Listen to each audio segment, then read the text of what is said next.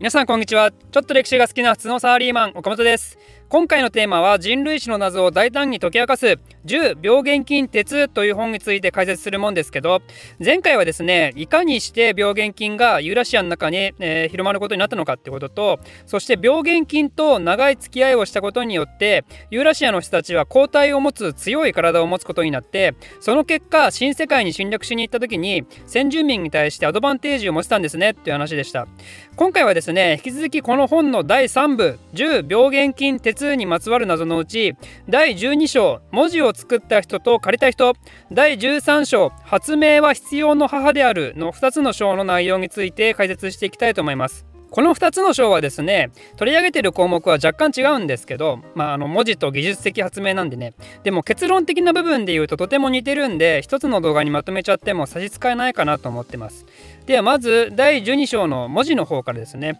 文字っていうのは皆さん日々当たり前のように使ってるんで、あまり何も思わないかもしれないですけど、これってね、実はとんでもない発明なんですよね。文字っていうのは私たちが喋る言語を形として見える化させたものですよね。私たちは文字があるおかげで喋っている内容を完璧に一音一音文字として表すことができるんですよ。これって当たり前のようですごいことなんですよ。例えばおはようございますっていう挨拶をするとき、これは人によってはちゃんとおはようございますっていう人もいれば、人によってはおはようございますみたいな人もいるわけですよ。もしくはおはようございます、いやおはようございますもいると。でもこれだけ聞く音として違いがあっても、基本的には私たちは相手が何を言ってるのかを理解できますよね。つまり人間っていうのは普段口頭でコミュニケーションする場合、口の形や舌の形をだいたいこんな感じにして、そしてだいたいこんな音を出せばそれはなんとかであるっていうね、そういう意味であるっていうのを同じ言語を使う者同士であれば共通認識として持って生活をしてきてるわけですよ。なのでその話してる言語を 100% 正しく文字として表そうとすると、そのおはようございますを意味する音をそれぞれ音の最小単位にまで分解させる必要があって、その上でその最小単位に取り出された音を規則性のある記号として当てはめる必要がありますと。しかも例えばおはようございますの5とご飯食べたいの5は、これは全く同じ発音をしてるんだなっていうのを導き出さないといけないとかね。今はね、現代の我々は文字があるからそれぞれ正確の発音がわかるわけでしょ。日本語だとおはようございますを正しく発音せよって言われたら、おはようございますと言えると。でもそれは文字でそのように発音するのを知ってるからで、文字がない時代ではおはようございますの正確な発音ってじゃあ何っていうね、わからないよねきっとね。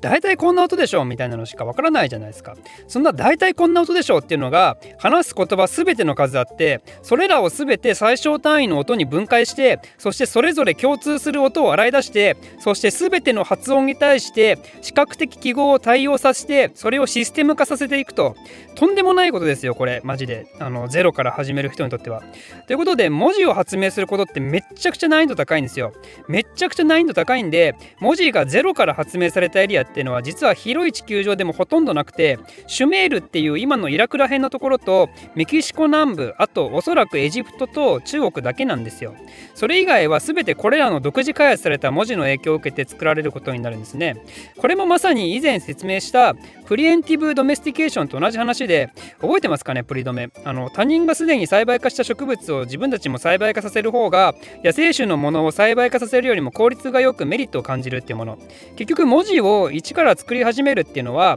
そこに気づくまでと完成させるまでにものすごい時間とエネルギーを使うんで、だったら既存のものを参考にしちゃいましょうっていう風になるわけですよ。ただ初期の文字というのもやはりその難しさからですね、最初から完璧な文字が作れているわけではなくて、最初はですね表意文字というものが使われます。表意文字っていうのは読んで字のごとく意味を表す文字ということ、つまりその文字を見ただけで意味が伝わるものですね。鳥の形をした鳥を表す文字みたいな、エジプトの象形文字なんか特に一般的に有名ですよね。文字そのものが何かの意味を表すようになってるわけですよ。なんで特に初期の文字っていうのは商売の取引履歴とかのためだけに使われることが多くて、例えば A さんが羊を3匹収めましたとか、そういうもののメモみたいなもんだったんですね。なんでそれを表すための表意文字があれば最初は十分だったと。でもやっぱりそれだけじゃ文字って足りないんで、全ての言葉に対応する文字が必要になってくるんですね。そこで表音文字っていうのが出てきます。これは音を明確に決めるんだけど特に意味はないみたいな、まさに日本のあいうえおがそうじゃないですかね。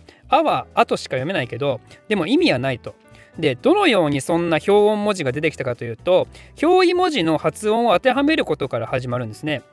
例えば鳥の表意文字があって鳥と読むなら、じゃあ他の鳥と読む言葉もこの鳥の表意文字を使いましょうみたいな、こんな感じで鳥の表意文字が鳥という表音文字に進化するわけですね。個人的にはこの表意文字から表音文字を作る過程がマジでめちゃくちゃ大変だったんじゃないかなと思います。ちなみにこれは表音文字誕生プロセスのあくまで一例なんで、細かく知りたい方はぜひ言語学の専門書でも読んでみてくださいね。とりあえず、初期の文字っていうのは非常に欠陥のある状態から誕生してるんですよ。例えば最古のシュメール文字だと名前、数字、計量単位、あといくつかの形容詞とかしか使えないんですね。そんで基本的に表意文字なんで文章として曖昧性が非常に高いんですよ。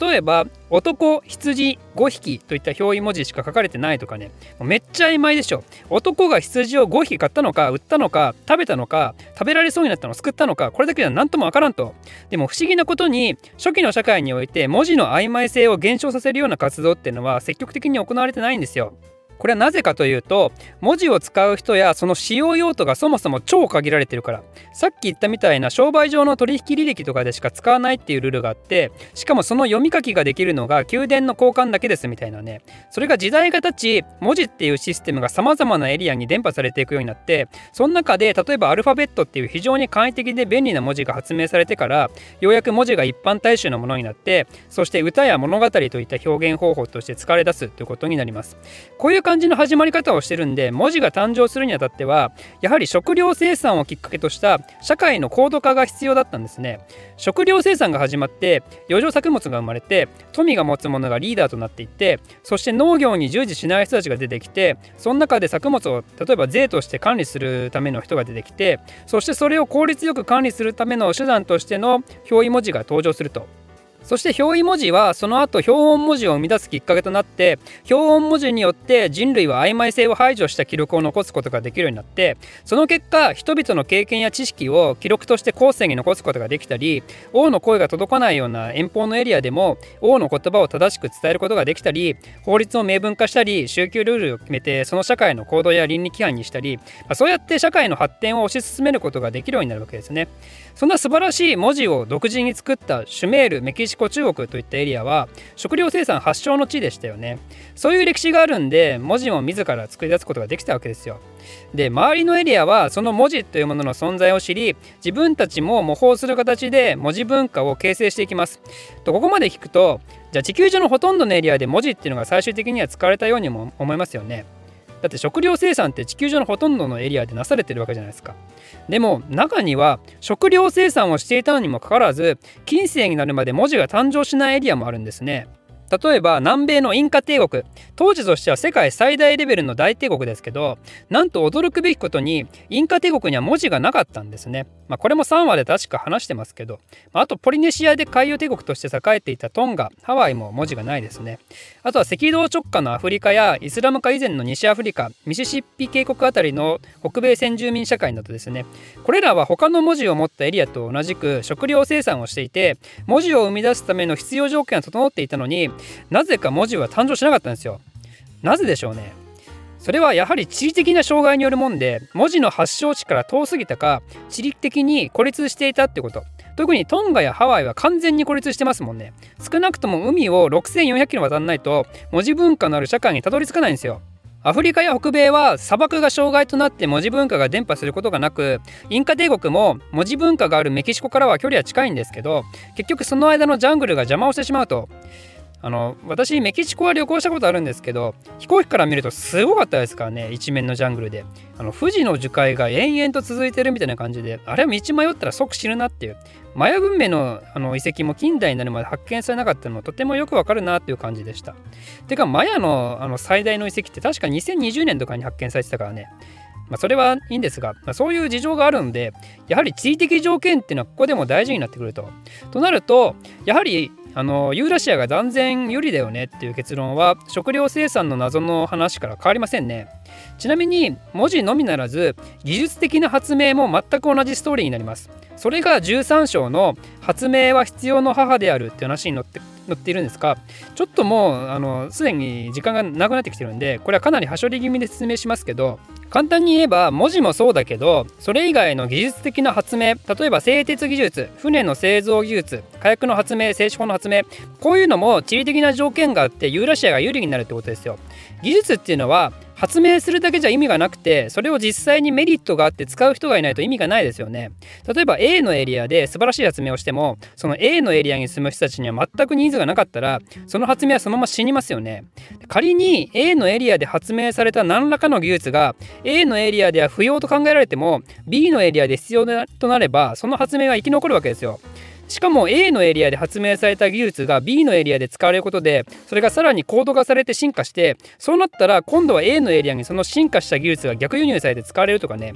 技術っていうのは使われる頻度が多くなれば、その分技術革新をする機会が増えるわけですね。さらに技術っていうのは、いろんな技術が蓄積されればされるほど、また新たな技術が生まれやすいんですよね。例えば活版印刷っていう15世紀に起こった革命的な技術、これのおかげで書物の大量生産が可能になったわけですけど、これも紙とインク、そして文字といった発明がその前になければ誕生しないわけですよ。当たり前ですけど、つまりその大陸における社会が多ければ多いほど、その技術が伝播されるに適した環境であればあるほど、蓄積された技術があればあるほど、その大陸において歴史的な技術革新っていうのが生まれやすくなるわけで、そして実際にそれが起きたのが他でもないユーラシアだったわけですね。ということで、ちょっと今回は足早な説明になってしまってはいますけど、今回の2つの章はですね、どちらもちょっと技術的な話が細かい部分があって、あんまり深く説明してもちょっと眠たくなるかなと思って意図的に飛ばしている部分が多くあります。なんで気になる方はぜひこの本を実際に購入して読んでみてくださいね。で、ちょっと話はずれますけど、新技術の登場っていうのは決して全ての人間にとっていい面ばかりじゃなくて、既存技術で飯食ってる人たちからすると逆にめっちゃ困るわけですよ。なんで特に産業革命期なんかは発明家たちっていうのは暴動を受けて苦しい思いをしたりもしてるんですけど、それっていうのはまさに今の時代 AI が人間の職を奪うんじゃなかろうかという話と同じで、そういったテクノロジーの発展と人類の苦悩の歴史を見ながら、今後起こりうる人類の未来はどうなるのかっていうのをまとめた本があるんですけど、その名もテクノロジーの世界経済史ビル・ゲイツのパラドックスっていう本。テクノロジーの発展と人類の在り方についてより深く知りたい方はぜひ読んでみてください。ちなみに高いです3000円超え、そしてめちゃくちゃ長いです。驚異の604ページ。ちなみに私は結構前に酔った勢いで買いましたが、最初の数十ページでしおりが止まっておりますということで、今回は以上です。この動画を面白い、ためになると思っていただいた方はコメントもしくはハッシュタグおかれきでツイートしましょう。高評価とチャンネル登録もお待ちします。ではまた。